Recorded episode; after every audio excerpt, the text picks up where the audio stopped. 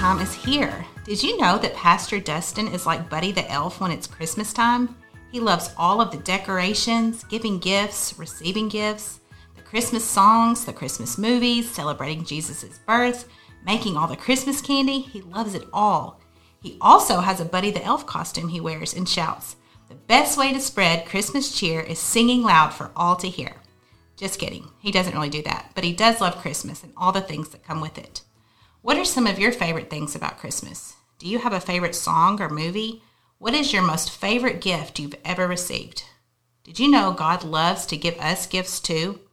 A lot of times we associate gifts with Christmas.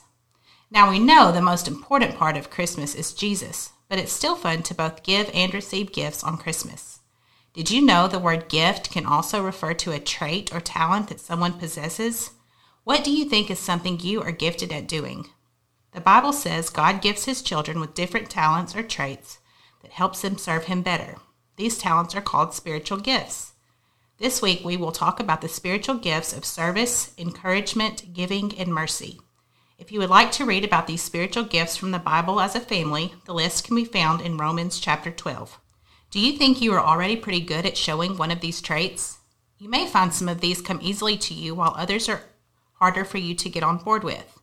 That is because God gifts his children with certain traits in different ways, which is a good thing. Through these gifts, we can all come together and share his love in different but equally important ways. Tune back in tomorrow to see what it looks like to serve well.